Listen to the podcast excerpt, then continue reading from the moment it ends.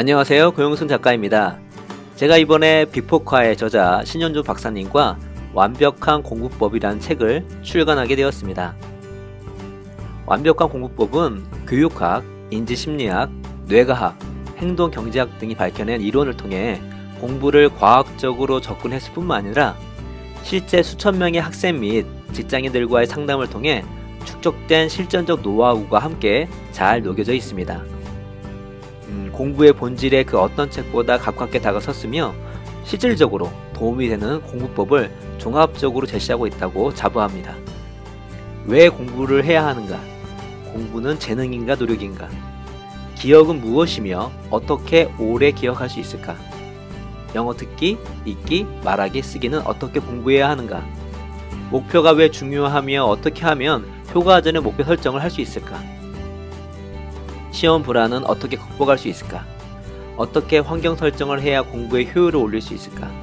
메타 인지가 무엇이고 공부에 왜 중요한가? 독서가 왜 필요하고 그 효용은 무엇일까? 직장에서 일을 잘할 수 있는 공부는 무엇인가?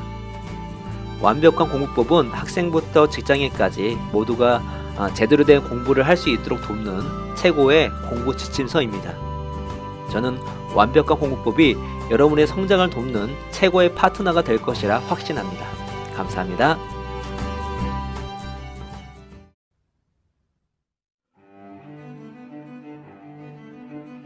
실적이 뛰어나지 않았던 생명보험회사의 몇몇 세일즈맨이 마스터마인드의 법칙을 실험하기 위한 목적으로 협력적인 그룹을 결성했다. 그리고 그들은 그 뒤 딱 3개월 만에 그 전해 1년 동안 거두었던 실적보다 더 많은 보험을 계약해냈다. 미국 작가 나폴레온 힐의 말입니다. 공부하라는 잔소리는 효과가 없습니다.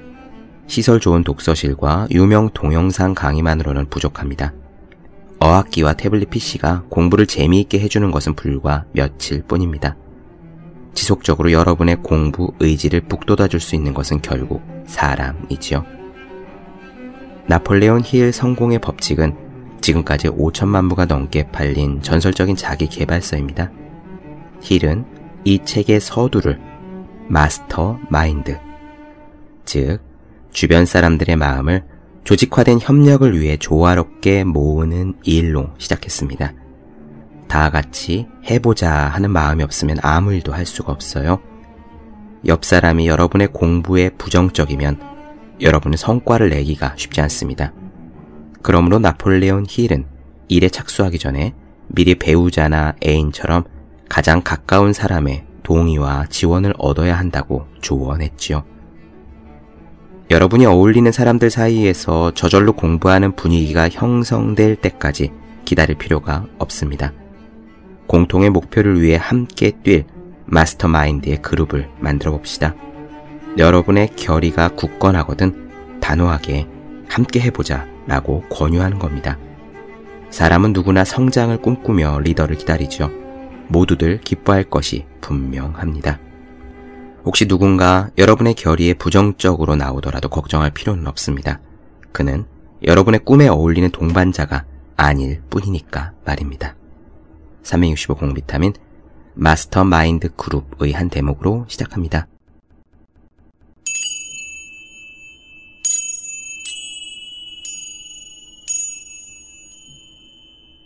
네, 안녕하세요. 본격 공부자극 팟캐스트 서울대는 어떻게 공부하는가 한지우입니다. 우리는 지금 걱정에서 벗어나고 스트레스를 없애는 방법 데일 카네기의 행복론을 나누어 드리고 있습니다. 오늘도 당장 걱정과 고민거리를 없애는데 도움이 될 만한 유용한 스킬 두 가지를 말씀드릴 예정이에요. 첫 번째는 톱밥을 켜지 말라라는 에피소드입니다. 톱밥을 켜지 말라니 무슨 의미일까요? 한마디로 말씀드리면 이겁니다. 과거에 지나간 일, 이미 무의미한 일들을 반복하면서 고통을 계속 받지 말라라는 이야기입니다. 예전에 언젠가 텔레비전 예능에서였던가요? 그런 것을 본 적이 있어요. 사람들에게 가장 후회하는 일이 무엇이냐라고 물었었는데요. 연령대별로 남자, 여자를 구분해서 물었고, 제 기억에 20대부터 60대까지는 거의 1등과 2등의 답변이 공부를 좀 더 열심히 할 걸이었습니다. 그리고 한 70대였나 하여튼 가장 연령층이 높은 한 군데에서만 배우자에게 더 잘해줄 걸이라고 후회를 했던 그런 기억이 납니다. 어쨌든 간에 사람들에게 무엇을 후회하십니까? 라고 물으면 누구나 항상 가장 먼저 떠올리는 혹은 우르르 쏟아지는 후회거리가 있긴 있는가 봐요. 우리는 항상 지금 부족한 것, 지금 우리가 원하는 만큼 잘 살지 못하는 것, 지금 우리가 만족하지 못하는 것, 이런 것들의 원인을 과거의 탓으로 돌리죠. 지금의 불행의 원인을 과거에서 찾고 그것에 괴로움을 느끼는 것이 보통 사람들입니다. 맞습니다. 정말 그래요. 나폴레옹이었던가요? 이런 말을 한 적이 있습니다. 인생에서 겪는 불행은 지나간 과거 중에서 잘못 보낸 시간의 보복이다 라는 말을 한 적이 있어요. 그건 맞는 말입니다. 지금 무언가 불행을 당하고 있다면 그것은 인과를 받는 중이고 과거에 잘못 쌓아놓은 업보를 받는 중이죠. 과거에 져놓은 빚을 그 채무를 갚는 중이다라는 것이 맞는 말입니다. 하지만요, 우리가 계속 후회하고 앉아있다고 해서 해결되는 것은 아무것도 없습니다. 과거는 과거고, 잘못된 과거다. 내가 잘못 살았다라는 것을 인지하고 나면은 거기서 끝. 우리가 할 일은 현재를 제대로 만들어내는 바로 지금부터 열심히 사는 일이죠. 그러한 일은 과거가 주는 고통에서 벗어나는 것에서부터 시작합니다.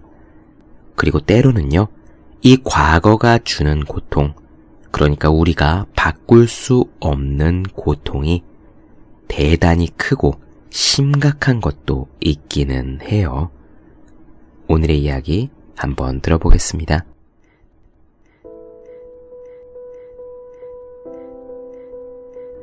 과거를 건설적으로 과거를 건설적인 것으로 만드는 단 하나의 방법은 과거의 잘못을 조용히 분석해서 그것을 유용하게 바꾸는 것이다. 그리고 과오를 잊어버리는 것이다. 데일 카네기 역시 그것이 사실임을 알고 있답니다. 카네기는 자신이 경험했던 사건 하나를 이야기합니다. 그는 한때 30만 달러 이상의 돈을 한 푼의 이익도 없이 잃어버렸습니다. 한때 대규모 성인 교육 사업이 시작해서요.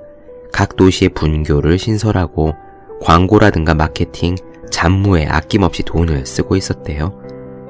당시 학생들을 가르치기 너무 바빴기 때문에 재정에 유의할 그런 시간적 여유가 없었습니다. 너무나 고지식해서 비용 지출을 감독할 만한 수완 있는 경영 관리인의 필요성을 인식하지 못했던 거죠. 결국 그렇게 1년이 지나고 나서야 뜻하지 않은 일이 벌어지고 있다는 것을 카네기는 알아차렸습니다. 막대한 수입이 있었는데도 어찌된 셈인지 이익이 한 푼도 남지 않았던 거예요. 그 사실을 알았을 때 카네이가 취할 수 있는 길은 두 가지였습니다. 첫 번째 거는요, 무척 인상적인 이야기인데, 흑인 과학자 조지 워싱턴 카버가 일생 동안 모아놓은 4만 달러의 적금을 은행 파산으로 순식간에 잃어버렸을 때 보였던 태도와 같은 것이라고 합니다. 조지 워싱턴 카버는요, 은행이 파산했다는 것을 아느냐라는 질문을 받았을 때, 아, 그 얘기는 들었습니다. 라고 대답하고는 아무 일도 없었던 것처럼 수업을 계속했다고 합니다. 그는 잃어버린 돈을 딱 마음속에서 완전히 지우고 두 번 다시 그 말을 입에 담지 않았대요. 또 다른 방법은 물론 과오를 철저히 분석해서 교훈을 얻는 것이었겠죠. 하지만 솔직히 카네기도 그 어느 쪽도 해보지 않았답니다.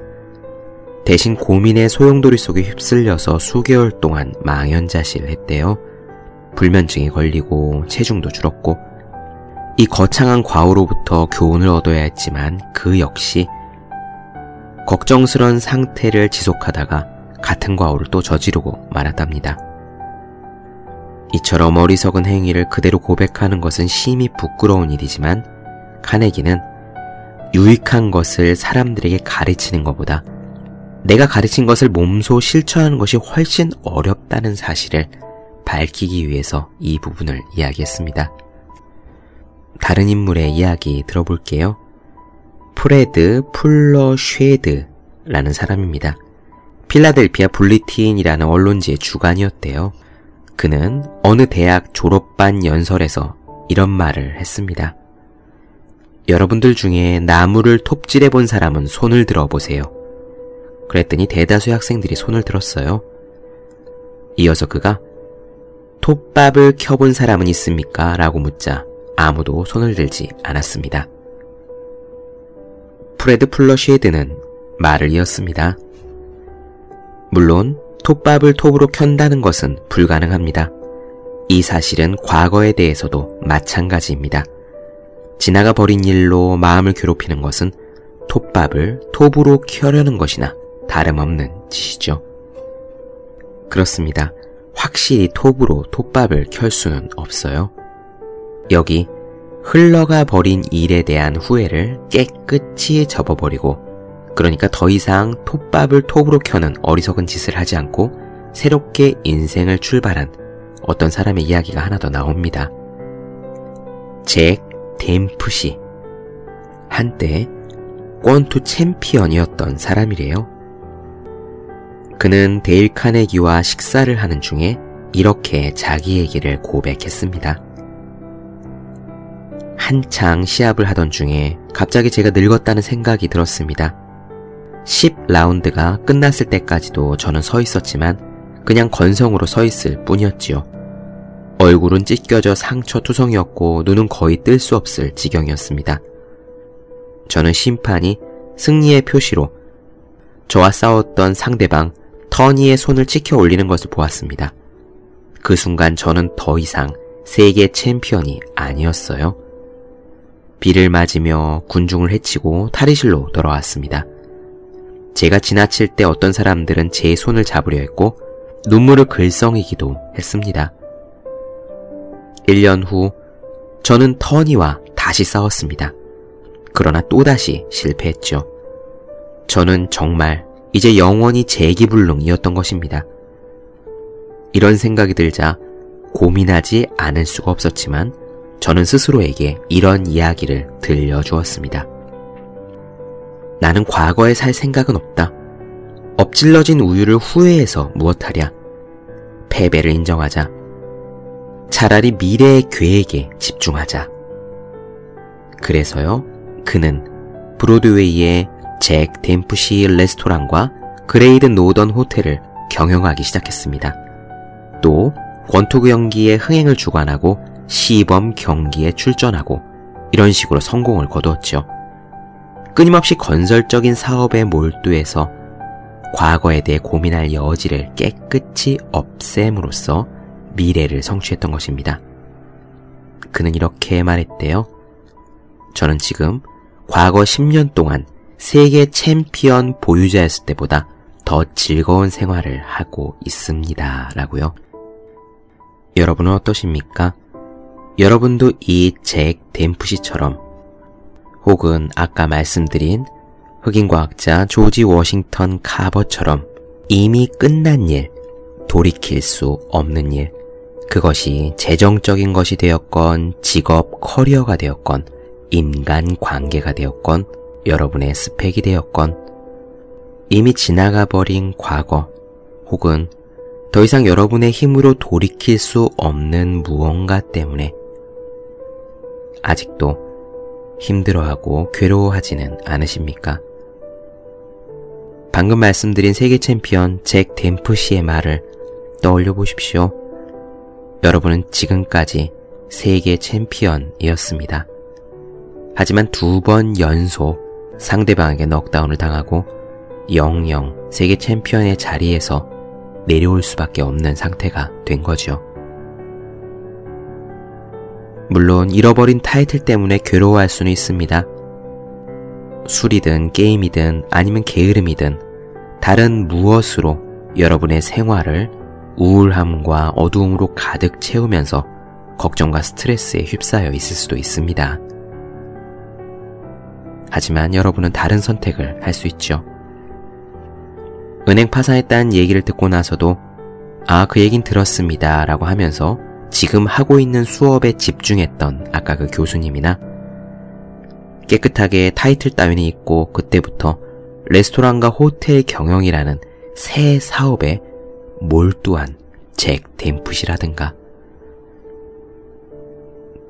만약에 이미 엎질러 버린 우유처럼 돌이킬 수 없는 일 때문에 여러분들이 괴로워하시고 있다면 이들의 이야기를 한번 상기해 보시기 바랍니다. 다음 이야기 이어가 볼게요. 두 번째 에피소드는 유쾌하게 생각하고 행동하라입니다. 사실 유쾌한 척하면 유쾌해진다는 말은 누구나 알고 있습니다. 하지만 실천하는 사람은 많지 않죠. 사실 그게 귀찮습니다. 잘 잊어버리기도 해요. 그러나 좌절하고 실망할 필요는 전혀 없습니다. 원래 잘 잊어버리는 것이 사람입니다. 나는 좋은 말을 들어도 왜 자꾸 이렇게 까먹지라고 자책하실 필요는 전혀 없습니다. 저도 그렇고요. 제가 지금까지 알고 있는 모든 사람들도 예외가 아니었습니다. 다들 그렇게 살고 계실 거예요. 그러니 좌절하지 마십시오. 이건 마치 목욕하는 것과 비슷합니다. 우리는 매일 씻지 않습니까? 만약에 하루 이틀이라도 씻지 않으면 금세 지저분해지지요. 우리네 마음도 비슷합니다. 매일 씻고 닦아내야 깨끗한 상태, 조금씩 더 나은 상태를 갖게 되는 겁니다. 일상 속에서 쌓이는 먼지나 매연처럼 우리 마음에도 자극과 스트레스가 계속 들어와서 바쁜 일정이랄까 주위 사람들의 짜증이랄까 그런 것들이 덕지덕지 달라붙어서 우리의 마음은 쉽게 더럽혀지기 때문입니다. 유쾌하게 생각하고 행동하라 이 에피소드 이어가 보겠습니다. 몇 해 전에 데일 카네기는 라디오 프로그램에서 지금까지 당신이 배운 가장 큰 교훈은 무엇입니까? 라는 질문에 대답할 기회가 있었답니다. 카네기의 대답은 간단했습니다. 그가 배운 가장 귀중한 교훈은요, 생각하는 것의 중요성입니다. 만약 우리가 무엇을 생각하고 있는지 안다면 우리 자신을 아는 것이 됩니다. 말하자면 우리의 생각이 우리를 만드는 것이죠. 즉, 정신 상태는 운명을 결정하는 요소입니다. 전에 말씀드린 라이프 알도 에머슨도 이렇게 말했죠. 사람이 하루 종일 생각하고 있는 것, 그것이 바로 그 사람이다. 우리가 다뤄야 할 가장 중요한 단 한 가지 문제는 올바른 생각을 선택하는 일이라고 데일 카네기는 확신합니다. 올바른 생각을 선택하는데 성공한다면 모든 문제를 해결하는 길이 열리게 될 것이라고요. 로마 제국을 통치한 위대한 철학자 명상록을 지은 마르쿠스 아울렐리우스는요, 그것을 불과 몇 마디의 말로 요약했습니다. 아마 명상록의 핵심인지도 모르겠어요. 한 문장입니다. 우리의 인생은 우리의 사고로 만들어진다. 그렇습니다. 우리가 즐거운 생각을 한다면 즐거울 것이고, 불행한 생각을 한다면 불행하게 되겠죠. 또, 무서운 생각을 한다면 무서워질 거고요. 병적인 생각을 계속한다면 병에 걸리게 될지도 모릅니다. 그리고 실패를 생각한다면 확실히 실패에 이르게 됩니다. 노먼 빈센트 필도 이런 말을 했습니다. 인간은 자신이 생각하는 이미지의 그러한 사람이 아니며 그냥 그 생각 자체가 그 사람이다.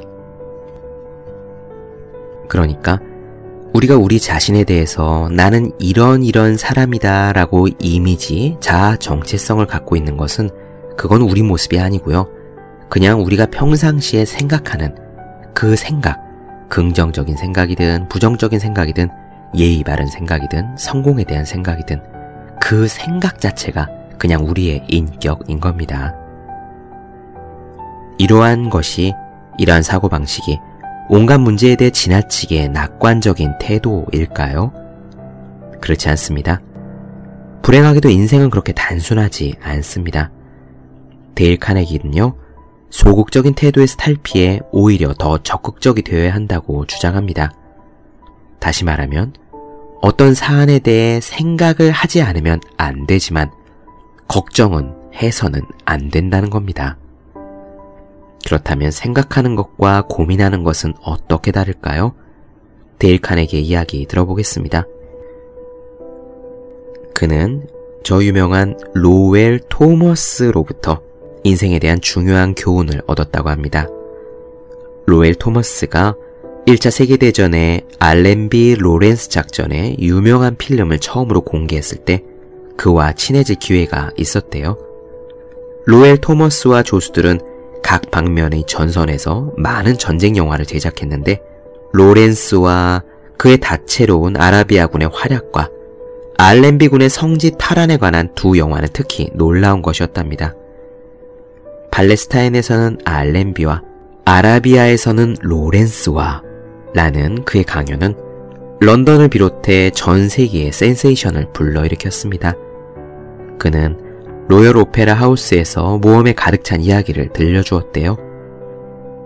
영화 상연을 계속하기 위해 런던의 오페라 시즌이 무려 6주간이나 연기될 정도였습니다. 이렇게 런던에서 놀라운 성공을 거둔 후에 또다시 세계 각국을 순회하며 호평을 받았죠. 그리고 그는 인도와 아프가니스탄의 생활을 담아 영화로 만들 준비에 착수했답니다. 이때 믿기 어려울 만큼의 수많은 불행이 속출했습니다. 손을 댔던 사업들이 줄줄이 망하기 시작했던 거예요. 결국 그는 한순간에 런던에서 파산하고 말았습니다. 당시에 데일 카네기는 그와 함께 있었는데 그들은 라이온즈의 코너 하우스 식당에서 싸구려 식사를 해야만 했답니다.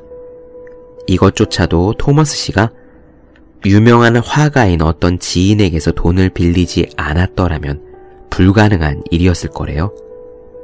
어쨌든 이제부터 이야기의 초점이 나옵니다. 로웰 토머스 씨는요, 막대한 부채 때문에 시리에 빠져 있었는데도 그것에 대해 생각은 하고 있었지만 고민은 하지 않았습니다. 이러한 역경에서 좌절하고 만다면 채권자든 사회든 그런 다른 사람들에 대해서 전혀 가치가 없는 인간이 되고 만다는 것을 그는 알고 있었습니다. 그래서요, 로웰 토머스 씨는요, 매일 아침 집을 나설 때, 이 이야기 정말 놀랍습니다. 그렇게 대성공을 거두었다가 완전 파산한 로웰 토머스 씨는요, 매일 아침 집을 나설 때 꽃을 사서 가슴에 꽂고 발걸음을 가볍게 해서 옥스퍼드 거리를 활보했답니다.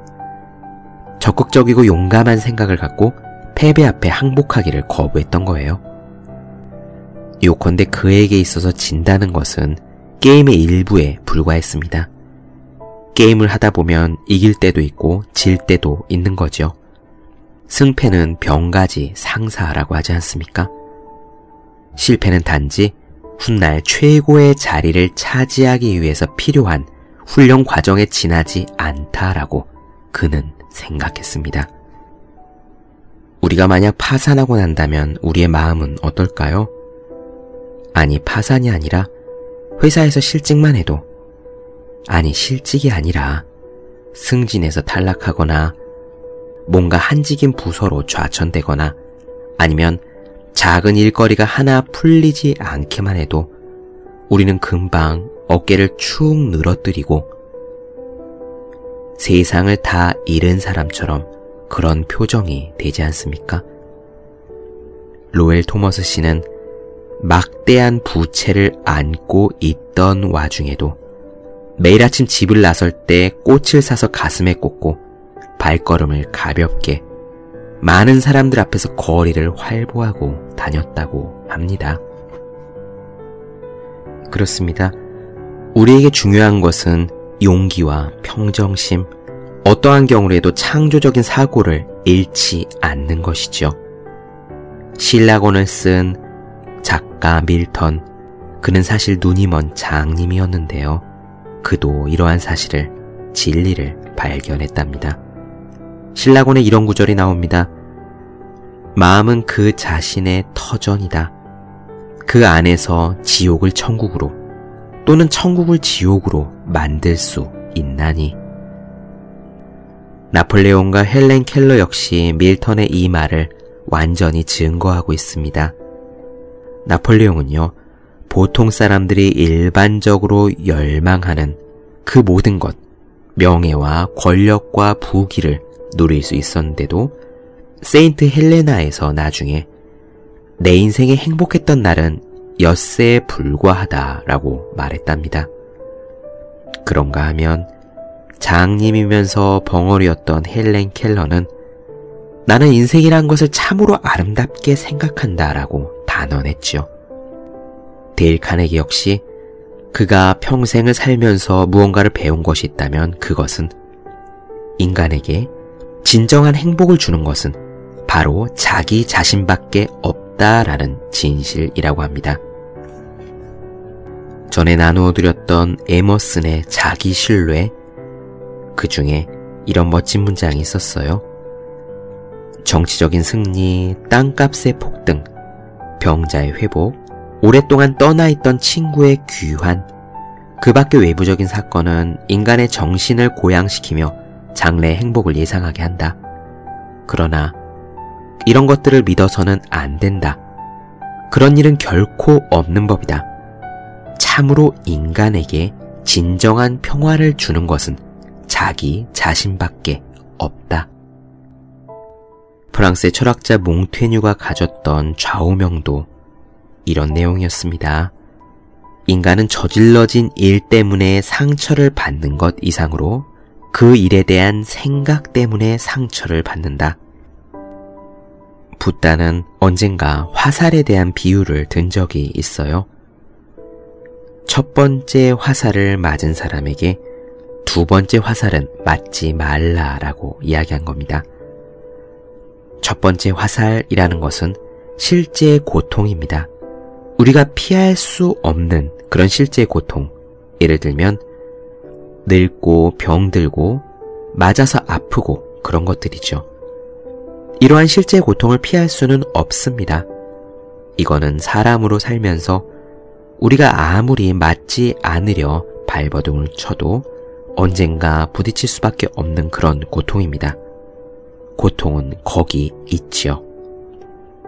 하지만 사람들은 이러한 첫 번째 화살에 이어서 두 번째 화살까지도 스스로 쏘아서 맞는다라고 붓다는 이야기했습니다. 여기서 말한 두 번째 화살이란 그 첫 번째 화살을 곱씹으면서 후회하고 괴로워하는 것이에요.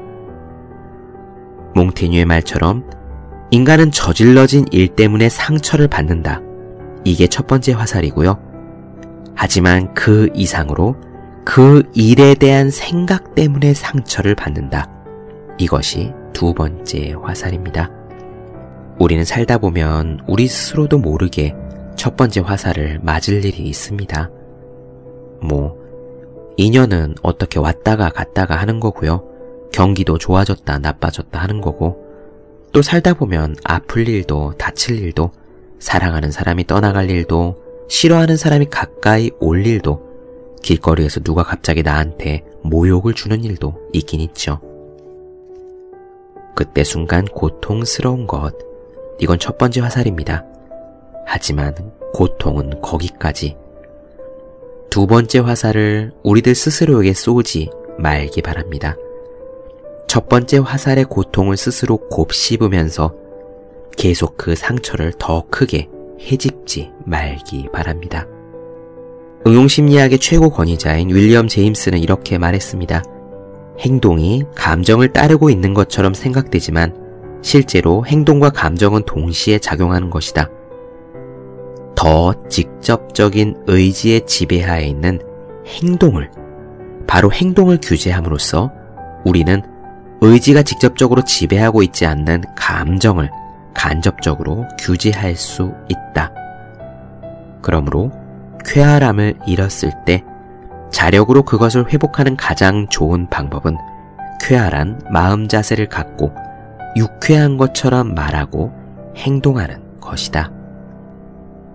유쾌하게 생각하고 행동하면 우리가 활짝 웃으면 유쾌해질 겁니다.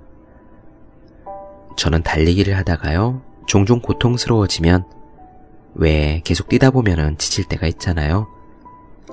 일부러 러닝머신 앞에 있는 거울을 보면서 활짝 웃습니다. 마치 아나운서 분들이나 미스코리아 지망생들이 거울을 보며 일부러 웃는 연습을 하듯이 저도 일부러 그렇게 활짝활짝 웃어요. 확실히 크게 미소를 지으면 고통의 순간 줄어듭니다. 여러분도 한번 해보시죠. 굉장히 슬플 때, 굉장히 우울할 때, 억지로 거울을 보고 활짝 웃어보는 것만으로도 우리는 극도의 걱정과 스트레스에서 순간 벗어날 수 있습니다. 이것이 우리가 가진 힘이자 지혜 아닐까요?